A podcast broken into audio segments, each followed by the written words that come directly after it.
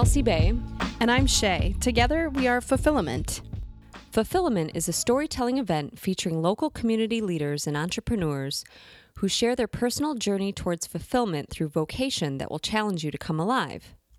The following stories are true, and no one's identity has been protected. Here's Fulfillment Stories Podcast number 71. Gladys Munoz is known as Miriam Pico's mom to many. She was born in Puerto Rico and traveled the world before coming to northern Michigan in 1987 to work with Hispanic immigrant and migrant community. Gladys offers language interpretation services through her business, and she also organizes and directs the nonprofit Justice and Peace Advocacy Center, which strives to meet emergency, social, and integration needs of the local immigrant migrant community. Here's Gladys's story from the October 2019 event. Good evening. My name is Gladys Munoz, and some of you, as Chelsea was saying, know me as Miriam Pico or Chris Pico's mom. I was born in Puerto Rico to a family driven by its faith and commitment to their marriage, children, and their community. My dad was one of the first pediatric cardiologists in Puerto Rico, and my mom was a registered dietitian.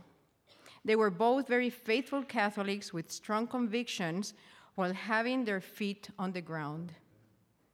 My mom used to say, Pon siempre todo tu esfuerzo y luego lo dejas en manos de Dios, which meant do always your best and then leave it to God. She will also said, actions have consequences. I remember my dad quoting one of his uh, medical school professors. If the only thing you know is about medicine, then you don't know anything. My dad's study room was an extensive library full of all sorts of books history, poetry, music, art, you name it, and it was in that room. Both my parents made sure that we experience culture and learn a lot. For 12 years, I was also raised at an all girls Catholic school by religious sisters, also known as the nuns. We grew up saying to each other, No somos machos, pero somos muchas. We are not men, but we are many. I learned how to be strong by working with others. I had a very good life and had advantages others didn't have. The nuns made sure that we understood this. They would say, when you have an opportunity to receive another education, you also have the responsibility to share it with others and make this world a better place. In my heart, I knew I wanted to serve others and maybe be a nun too. On one day, my best friend and I, we went to the school library and we found a beautiful book on Japan. That book had some words in the back with its pronunciation, and we sat down for hours trying to memorize these words. I knew I wanted to go there, and I had a dream of becoming a missionary and going to Japan. I eventually graduated from high school and went to the University of Puerto Rico and became a teacher. While there, I met a man and I fell in love. My dreams of becoming a missionary and going to Japan were forgotten as my life began to happen. Looking back, I realized there's three main events in my life that changed me and prepared me to where I am today. The first event was becoming a parent. It is a humbling experience in many levels. When you think you have everything figured out, your children have a way to bring you down to your knees. and while you're there, you really learn how to pray. you learn to multitask big time, and you're constantly challenged. Parenting totally changes you. Shortly after becoming a parent for the first time, my husband, who was an army doctor, received his orders active, for active duty. He had 10 options to choose from. His very last option was Japan, which was an overseas post and therefore would require a three year commitment. Guess what? In typical military style, they assigned him to his last choice. My husband couldn't have been more distressed. But for me, it was a dream come true. we were going to Japan, and I was so happy. this is when the second transformative lesson happened in my life the experience of living in Japan. I learned that what it was like to be a foreigner, to not understand the language nor the culture, to be confused with the money change, to get lost and not be able to express myself. It was very humbling. I had to learn to, how to communicate not only with the Japanese, but at the army base where we were stationed, there were Filipinos, Koreans, Panamanians, Texan Americans, and others. The majority were wives of military personnel. That was when I finally lost my fear of speaking English. Everyone had a different accent and a different degree of proficiency. Nevertheless, we did our best to understand each other and respect each other too. Throughout this experience, I also learned that things can be done and understood in different ways. There was not one right way of doing things, from eating with chopsticks and drinking your soup instead of using forks and spoons, to different ways of worshiping and understandings of health and sickness, to figuring out all sorts of nonverbal cues. It challenged my perceptions and my understanding of reality. After three years in Japan, we returned to Puerto Rico. Not just with one kid, now we had three. Not long after our fourth child, Miriam, was born, that I entered my third life transforming, unexpected, and difficult lesson the lesson of divorce. I was completely humbled as I didn't expect this in my life. I had to figure out my new identity as a single mother. I had to learn to do things I never thought I could. And I had to rely on God in ways I had not yet done. Faith and support were very important to me during this critical time. I remember my mother telling me, Gladys, Make your decision without fear for what could happen to your children. As long as your father and I are alive, we will make sure they are okay. I'd made my decision and moved to Florida so I could get a master's degree from the University of Florida. When I made that choice, God made me a promise. I opened my Bible one day, and the book of Deuteronomy, chapter 30 and 31st, came out. And two sentences spoke to me I will go before you. Do not be afraid. That was my confirmation. So I went. After one year in Florida, I got a call from one of my sisters that was living here in Michigan. And she said, Gladys, you should move to Traverse City. This is a great place to raise kids.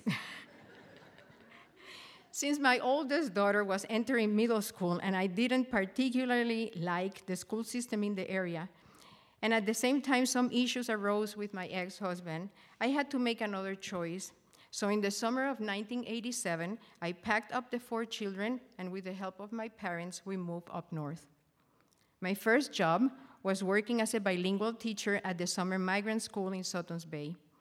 As a city girl, I had to learn about agriculture. And as a teacher, I had to learn about my students' families, who some were migrants and others seasonal farm workers.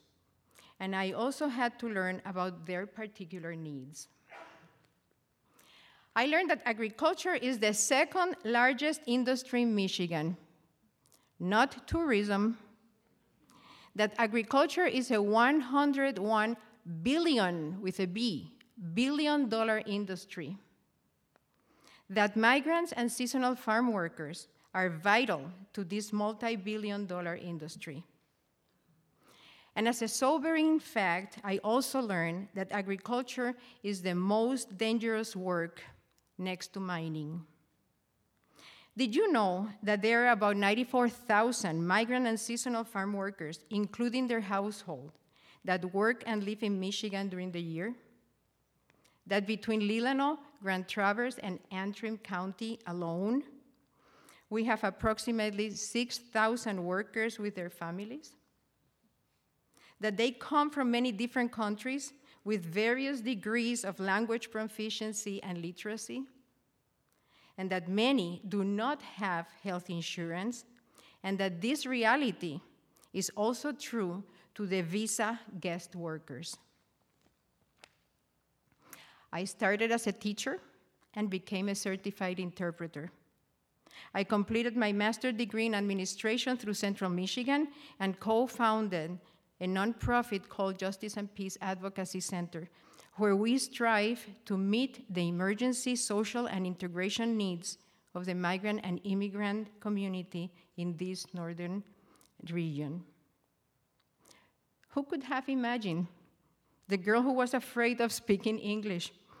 If you would have told me that this is how my life would be and that I would be standing here today, I would have never believed you.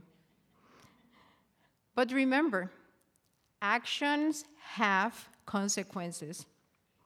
And also remember that we have a responsibility to share what we have and who we are with others and help make this world a better place. So I realized that God had called me here and had been preparing me and leading me to this work with His people. Let me share just three short stories so you can have a feeling for the kind of help my people need. A middle aged man falls off a ladder and breaks his neck the first day in the orchards. At the hospital, he was confused why he was there. And his first question to me was, When can I go back to work? I need to send money to my family back home. A young woman goes to the doctor and is told that she must have a chest x ray. She doesn't understand, but she went to have it done. I went with her, and when she came out of the dressing room with her gown on, she didn't even look at me. And with terror in her voice, she asked me, Are they going to kill me? I said, What? Said, Are they going to kill me? I found out where she was from and understood immediately why she thought that. Another woman with four children comes home one day from work. She has chest, ex- um, chest pains.